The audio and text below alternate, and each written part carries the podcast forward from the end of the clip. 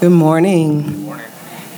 The scripture reading this morning is from Revelation chapter 21, verses 1 through 5, as well as Isaiah 62, verses 1 through 5.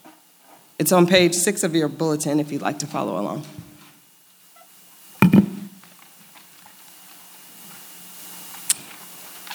Then I saw a new heaven and a new earth, for the first heaven and the first earth had passed away, and the sea was no more.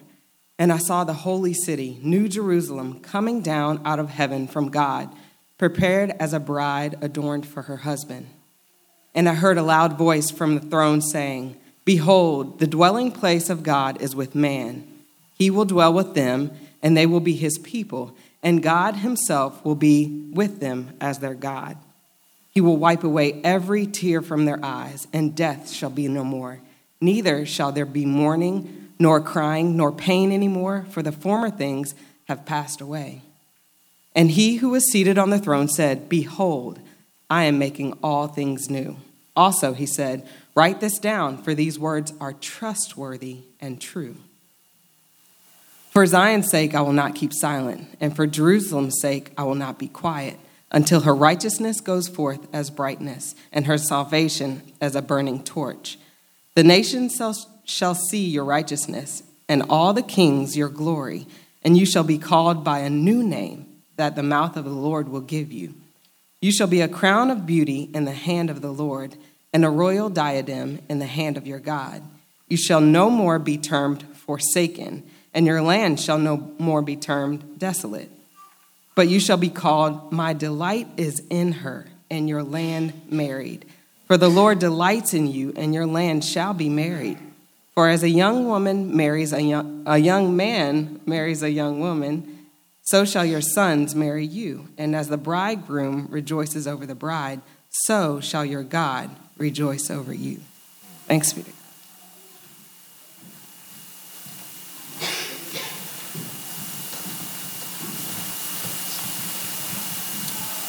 Throughout this Advent season, over the past uh, three weeks, including today, uh, we have been meditating on a single passage of Scripture, Revelation 21, and we've been having different preachers from across our Grace DC network share different sermons, reflections upon this passage as we consider what it really means this Advent idea. Advent means coming, the arrival of God in Christ in his first coming, his birth, that's Christmas as well as his second coming, his promise to return and to make all things new. And today we have a special treat, uh, a guest speaker. Uh, Anna earlier uh, intentionally wanted to build up the suspense, um, not being sure of who she was praying for, but uh, here, here's the moment. It's uh, the Reverend Dr. Irwyn Ince uh, who will be preaching for us. Irwyn is the director and the pastor of the New Grace DC Institute for Cross cultural mission. And he has a tantalizing sermon title there if you haven't uh, noticed it already, but I won't steal his thunder by mentioning it. So uh, we'll go ahead and invite our brother forward. Thank you so much for being here this morning. Let's welcome Irwyn together.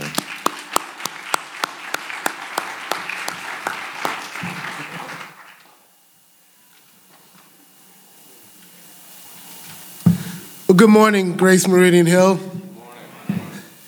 Oh, it is good to be with you all this morning. Rushed over from Grace Mosaic uh, after preaching the message, so you guys are getting it for the second time. So, Lord willing, all the kinks have been worked out, uh, and now it's uh, even much more substantive than it was just a few minutes ago. Uh, I am uh, uh, I, one of the wonderful things about serving here in the Grace DC network of churches is the admiration that I have for each of the pastors on staff here. I have admiration for your pastors so much that I have emulated him from two weeks ago when he was fighting off a cold and preaching. And so I do have a Ricola in my mouth right now. There you go. Uh, so, Lord willing, God will sustain my voice. I want to talk to you this morning on this subject the beauty of Destiny's children. The beauty of Destiny's children. Would you pray with me? Father, we are thankful for your word, this word that is living and active, sharper than any double edged sword, that pierces to the division of soul and spirit, joints and marrow, discerning the thoughts and the intentions of the heart. And oh God, our confession this morning is that we all are in this place naked and exposed to you, one to whom we must all give account. And so, Lord God, would you be pleased and delighted to meet us where we are, therefore, and give us what we need faith, encouragement, hope, correction, joy, peace, whatever it is, Lord God, would you do it for your glory and for our good? That we would be people who live for the glory and fame of Jesus Christ, in whose name we pray. Amen, amen, and amen. Well, bridalguide.com, you look there, it will tell you that the most popular months in America to have a wedding are June, September, and October. And they say this is because the weather is most beautiful in early summer and fall.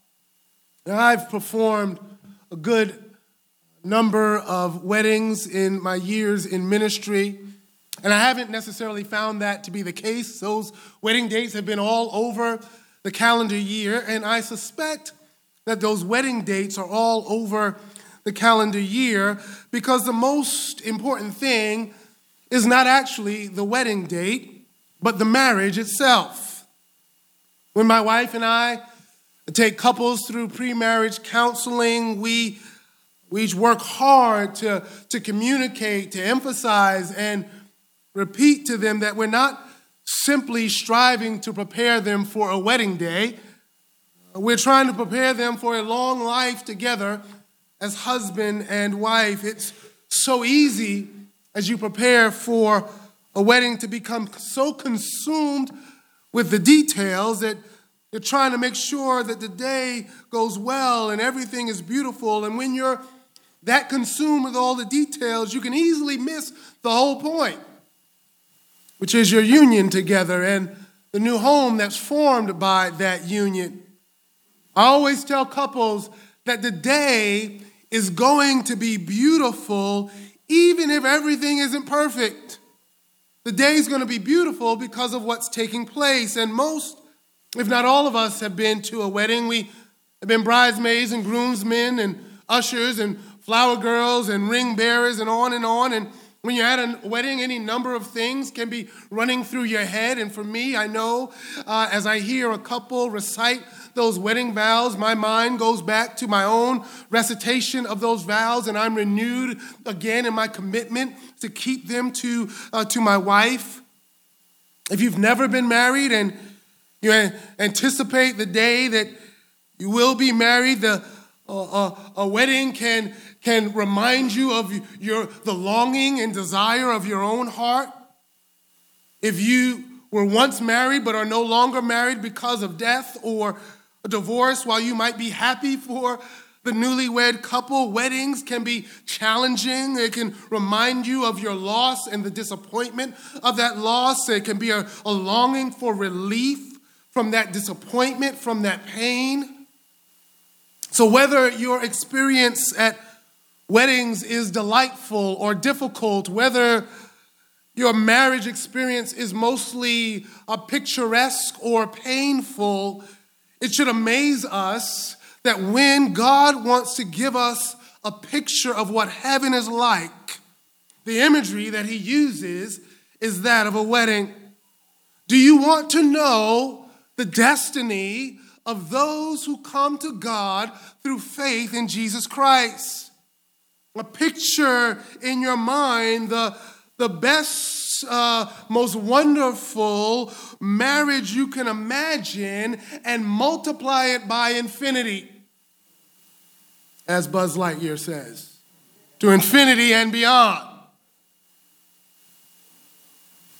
Understand, when God wants to declare to his people what their destiny is, have the picture in your mind of a beautiful bride decked out for her husband in anticipation of life together with him. Understand the Bible begins and it ends with a wedding. In the first two chapters of, of the Bible, Genesis, the pinnacle of creation is the man and the woman. We hear the words of Genesis chapter 2 and verse 24 at weddings all the time. For this cause shall a man leave his father and mother and cleave to his wife, and they shall become one flesh. Those words were not simply uh, for repetition at weddings, they also set a trajectory in the Bible forward in anticipation of the words that we heard from Revelation chapter 21 I saw the holy city, the new Jerusalem, as she descended out of heaven from God after being prepared and adorned as a bride for her husband. And I heard a great voice out of heaven say, Behold, the dwelling of God is with humanity, and he will live with them, and they will be his people, and God himself will be with them as their God. What does it mean to have that kind of destiny? What does it mean uh, to be destiny's children? It means a guarantee of beauty, a guarantee of personal beauty, a guarantee of collective beauty where nothing that is not beautiful will ever exist again. I know that sounds like a fairy tale. It sounds like a fantasy, but it is backed by the full credit and faith of God Himself. I want to hone in on those two things in the message this morning, I want to talk about longing for beauty and living for beauty. Longing for beauty and living for beauty. Destiny's children. Destiny's children live with longing for all things to be made beautiful. That is, live with a longing for everything to be the way it ought to be. And yet, they have to be comfortable with the fact that as long as they are in this world, they will never escape the reality uh, of longing for something more and something better because things are not the way they ought to be. The wedding date has been scheduled, the wedding has been scheduled, but they do not know the date yet. Secondly, Destiny's children live together in the reality that the future promise of beauty has, has broken in on the present world right now. As they are being prepared for life as it ought to be, they experience a life of beauty actually even today. And therefore, life today is not a hopeless venture. They have eyes to see that renewal and renovation and transformation is coming. John says in the first verse, Then I saw a new heaven and a new earth, for the former heaven and the former earth, they passed away. Here, toward the end of this last book of the Bible, what we are seeing with greater clarity is how God intends to satisfy the longings of his people. One of the questions that God's people ask him in scripture regularly is, How long? How long, O Lord? David asks in Psalm 13. Will you forget me forever? How long will you hide your face from me? How long must I take counsel in my soul and have sorrow in my heart all the day. Revelation chapter 6 and verse 10. The martyrs, they cry out, John says. I, he heard them cry out with a loud voice, O sovereign Lord, holy and true, how long? How long before you will judge and avenge our blood on those who dwell on the earth. How long can you wait for things to be the way they ought to be? You know what words keep repeating themselves over and over again in the book of Revelation from the mouth of John? John keeps saying, I saw this, I saw that, I heard this, I, I heard that. The covers are pulled back for him so that with his own eyes he sees and with his own ears he hears true reality. It is not that the things that you and I see and hear and perceive with our senses isn't true, is that what our senses provide is not the full picture. There's more to it. The Lord gives John and the church insight into what's going on behind what we're able to perceive. The curtains are pulled back, and John sees a new heaven, a new earth. The former had passed away, the sea was no more. John is letting us know this is where the world is headed. This is the world's destiny. Not only that, John says, but I saw the holy city, the new Jerusalem. I saw that too. I saw the city as she descended from heaven, uh, uh from God, after she was prepared as a bride adorned for her husband. I didn't only see the destiny of the world, I saw the beautiful destiny of God's people as well. And John wasn't the first to say it or to see it. We heard it in other passage that was read from Isaiah chapter 62. Israel, the nation of Israel, was in exile, longing to be restored back to the land of, of Palestine, longing to be restored back to their city, Jerusalem. And the Lord gives Isaiah a message for the people. He says to them, The Lord says, You will be a crown of beauty in the hand of the Lord. You will be a royal diadem in the hand of your God. You will no longer be called forsaken, and your land will no longer be called desolate, but you will be called, My delight is in her. And your land will be called married. Why? Because the Lord delights in you, and your land shall be married. Wait a minute, we're in exile. We are we are broke down. We have no hope. We are, we are like with ashes and dust on our forehead. And Isaiah says, The Lord delights in you.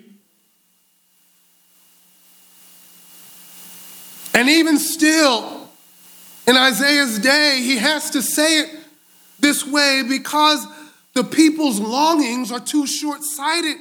They just wanted to get back to a patch of land in Palestine, and the Lord had to say, Your vision is too small. It's too short sighted. I'm not just concerned with some piece of land somewhere, I'm concerned with the whole deal. And hundreds of years later, when Jesus, the Lamb of God, who takes away the sins of the world after he comes to save his people, giving up his own life on the cross for their sake, being buried in the tomb and rising on the third day in triumphant victory over death. Even after all of that, his people are still waiting. When is our resurrection? How long, O Lord? One who sits on the throne has to reiterate Behold, I am making all things new. Write it down, John. Write it down because these words are faithful and true. And if you kept reading, in the very next verse, it says, uh, the, the one who sits on the throne sits again and says, It is done. I am the Alpha and the Omega, the beginning and the end. You see, we ache, we groan, we, we long for things to be better than they are, the compromising and idolatrous nature of humanity is that we try to fix our longings for beauty by ourselves, on our own. Like I, I, I like to hold out hope for this beautiful, aesthetically pleasing athletic body. I batter my body with CrossFit. I try to eat right, paleo, do a whole 30 once a year. Trying to, as I say to people, I just want to delay the decay. but what I really want are those washboard abs. Trying, striving as hard as I can to make it happen. See, the human mind has been able to discover and develop great medical advancements. We put our mind to, to use through technology, attempting to make life better, to heal what's been broken, whether it's bones or relationships.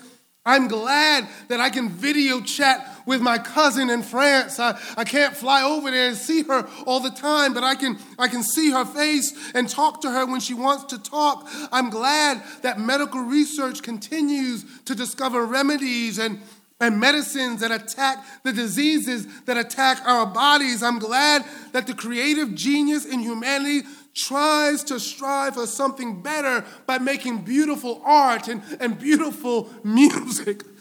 Excuse me. Second sermon. Here's the deal. In all of our striving, in all of our longing, we cannot make things so beautiful, so radically new, such that there will be no more decay. Death is not the great enemy that is defeated by modern uh, uh, medical technology. Death is the, the great enemy that is defeated by the cross of Jesus Christ. John is declaring to us that only God can do this. He is the source of beauty, so only He, as the preacher says in Ecclesiastes 3 and 11 can make all things beautiful in its time. Only God can make all things new. It's not the outcome of human scientific or technological achievement. As one commentator put it, the new city comes down out of heaven from God, a sheer miracle. In other words, a gift that is bestowed at the, at the end of history and not the outcome of history. In other words, in other words, the beauty of the bride that's being described here, the beauty of the new creation, is not the outcome of human progress. It's a gift from God. Indeed, the word in our text, behold, it's not a call, first and foremost, to do something. It's a call to first and foremost observe and see. Behold, I am making all things new. Watch and see. It's an invitation to look and to believe and to rejoice. God is committed to the beautiful renovation of His creation. The word for new that's used in our text typically indicates newness in terms of quality. In other words, through the victory of Jesus Christ over death, God is executing his renovation project. And this longing, this longing we have for our beautification and for the beautification of this world, it can actually weigh us down. That's because try and try as we might, we cannot successfully cover our eyes at all of the ugliness. The beauty that we are longing for is not the, the airbrush sheen of the fashion magazine where, uh, where, where, where, where imperfections are, are covered over and glossed over. Fleming Rutledge, in her new book on Advent, puts it well. She writes To grasp the depth of the human predicament, one has to be willing to enter into the very worst. To grasp the depth of our predicament, she says you gotta be in, you have to be willing to enter into the very worst. She says entering into the very worst means giving serious consideration to the most hopeless situations. For instance, she says a facility for the most profound cases of developmental disability, what hope is there for a ward full of people who will never sit up, walk, speak, or feed themselves? Tourists go to the site of Auschwitz and take pictures, but who can really imagine the smells and sounds of the most depraved of all situations? The tourists can turn away in relief and go to lunch.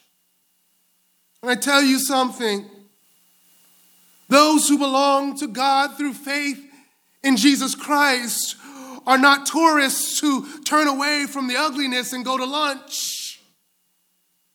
We're people who live for beauty even as we long for it. However, when in this life we get glimpses into reflections of eternal beauty, the, the paradox of it, the seeming contradiction of the presence of eternal beauty alongside the ugliness and deep depravity of this life, it can be a burden that seems too hard to bear. In a recent talk on the paradox of beauty, Artist Makoto Fujimura described his becoming a Christian in this way. He was in Japan, he said, studying an old form of Japanese paintings called Nihonga, and he said the way that Jesus led him to faith was by confronting him with beauty. It was through extravagant crushed minerals that he was using in his artwork malachite and azurite and gold and silver and others, beautiful, extravagant materials he was learning to use and was mastering. And he said, Every day I sought higher transcendence through the extravagant materials.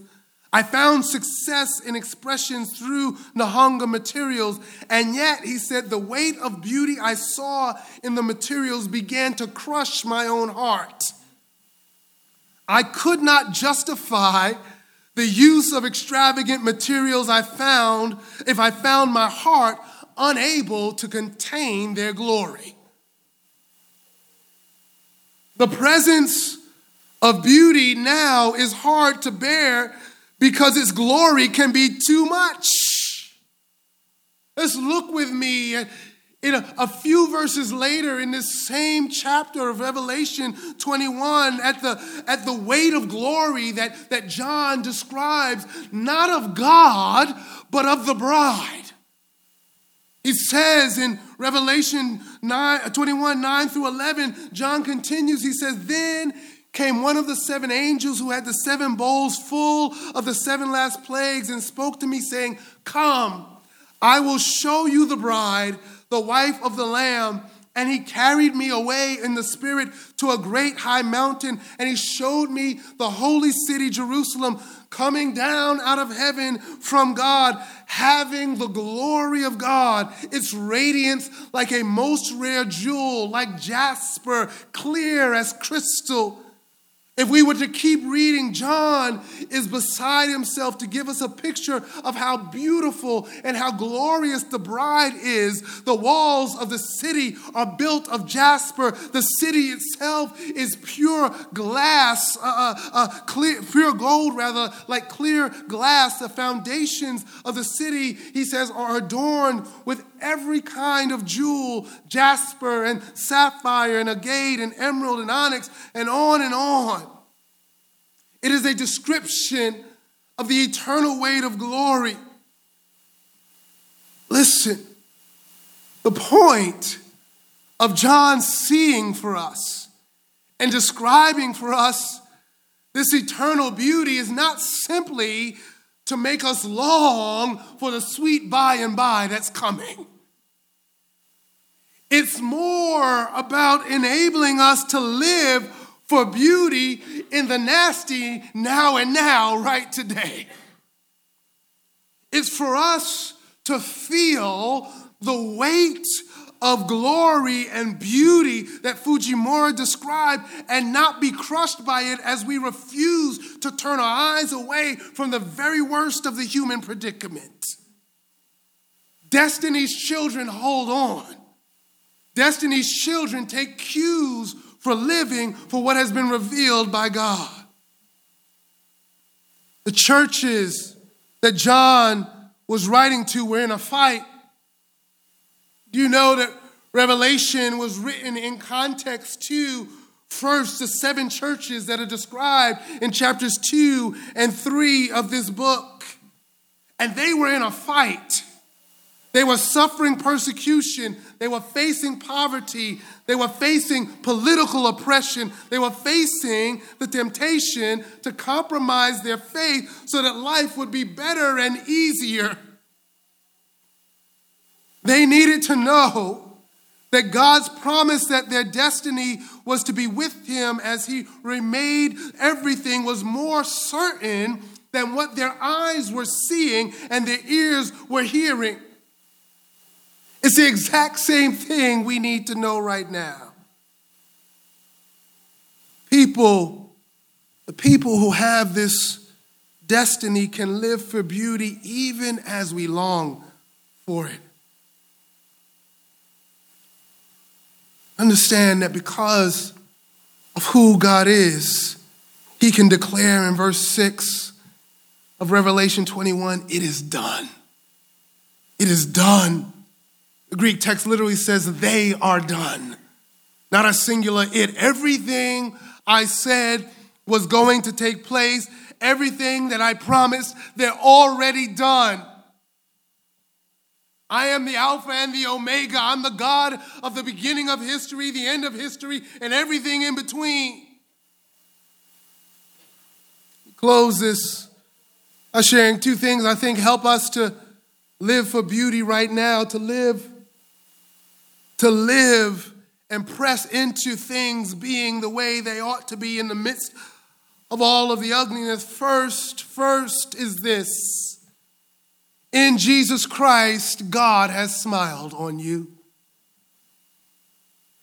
Do you belong to Jesus? God delights over you. One facet of beauty is the fact that it delights, it brings pleasure. You are beautiful. In Christ, God looks at you and He is smiling. He is fulfilling what He said in Isaiah. You, are, you will be called, My delight is in her, for the Lord delights in you. I know you still have problems. I know you are still fighting temptations. I know you still wrestle with certain sins. But listen, God is still smiling. Esther Lightcap Meek, in her book, Loving to Know, I like the way she puts it. She's talking about a sense of personal beauty, a sense of, of, of owning the reality of beauty in oneself personally. And she says, a sense of personal beauty comes, I believe, only in the generous, self giving gaze, the noticing regard of another person. In other words, what she's getting at is we know that we live before the gaze of others, and we need the affirmation, affirming look of other people toward us from our earliest days, from the time that we, we come into this world and are looking for somebody who's looking for us. The generous, self giving gaze. And then she says, a sense of personal beauty is nevertheless accessible to all in the life giving, noticing regard of Jesus Christ. If, she says, when human noticing fails to occur, when you don't get that generous regard from others, any person may nevertheless experience it in the gaze of the Lord. In the personal redemption and the celebration of, as she says, the Eucharist, the Lord's Supper, His alone is the face that will not go away. And His alone is our highest joy. Do you get that? In Jesus Christ, the face of our Savior is the one that will not go away. It's continuing, His eyes are continually on you, and He's smiling and He's delighted. And the second thing is this nothing is wasted. What do I mean? Nothing is wasted.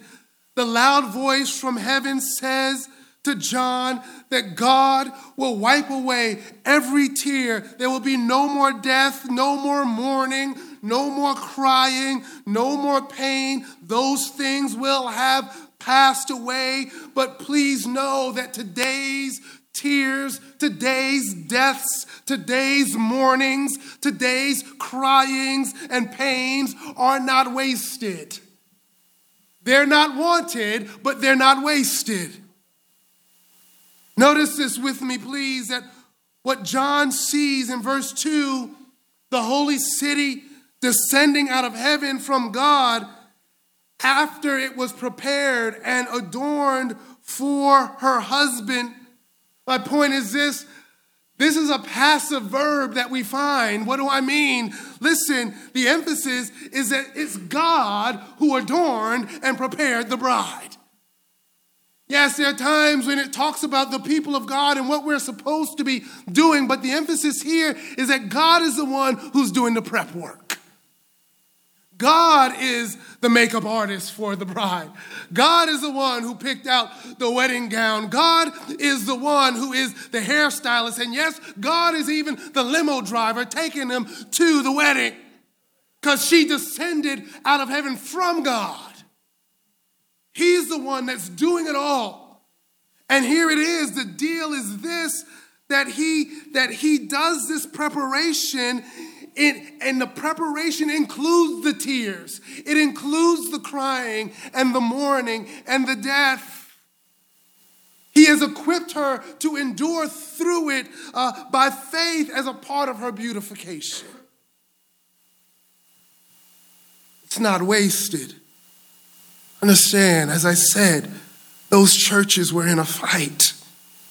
They were, they were being hammered on every side. They needed to know that what they were enduring in the ugly reality of life was not wasted. That's why Jesus says to those churches over and over again read each of those letters in chapter 2 and chapter 3 to the one who overcomes, to the one who overcomes, to the one who overcomes, I will give. Overcome, endure, endure, endure, endure. Even these, even the pain isn't wasted. This enables us to keep our eyes open and live for beauty right now, following Jesus' lead. We live for beauty just the way our Savior did. Two days from now, what do we celebrate?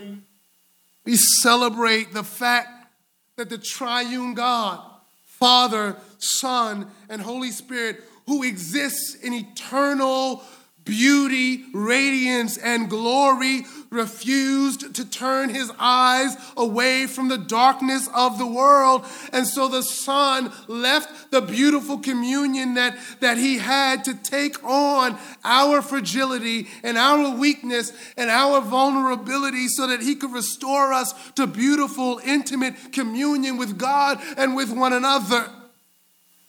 And so secure secure in our own beauty, personally and collectively, what do Destiny's children do? We see the darkness of our world and we keep looking for beauty. We keep pointing out that how this world, even though things are often terrible and tragic, how this world is still charged with the glory and the grandeur of God. We keep pressing and working for beauty.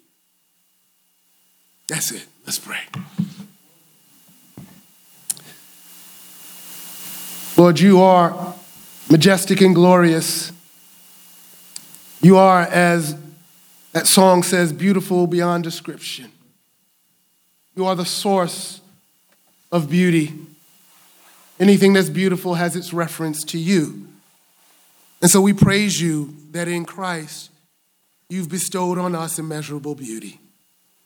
That you equip us, Lord, even in that by the gift of your Spirit to keep pressing that message forward in a world that needs to see the glorious light of Jesus Christ. Encourage our hearts toward this end to the praise of your glorious grace. Amen.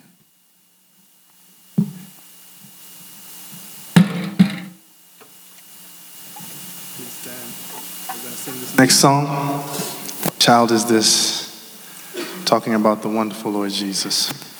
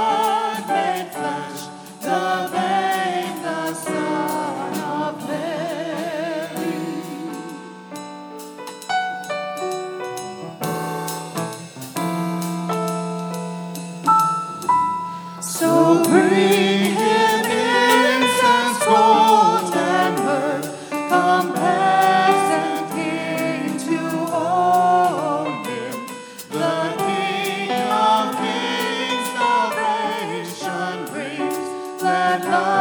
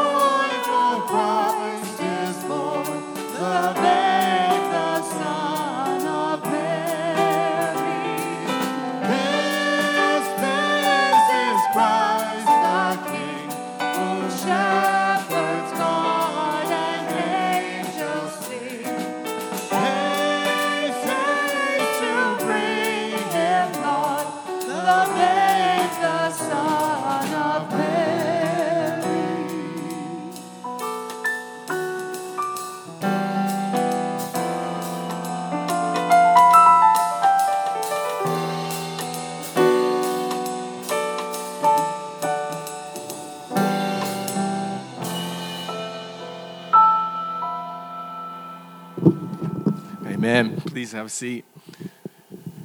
Now we want to enter into a time of we remembering what Christ has done for us through the table that he gives us, that he invites us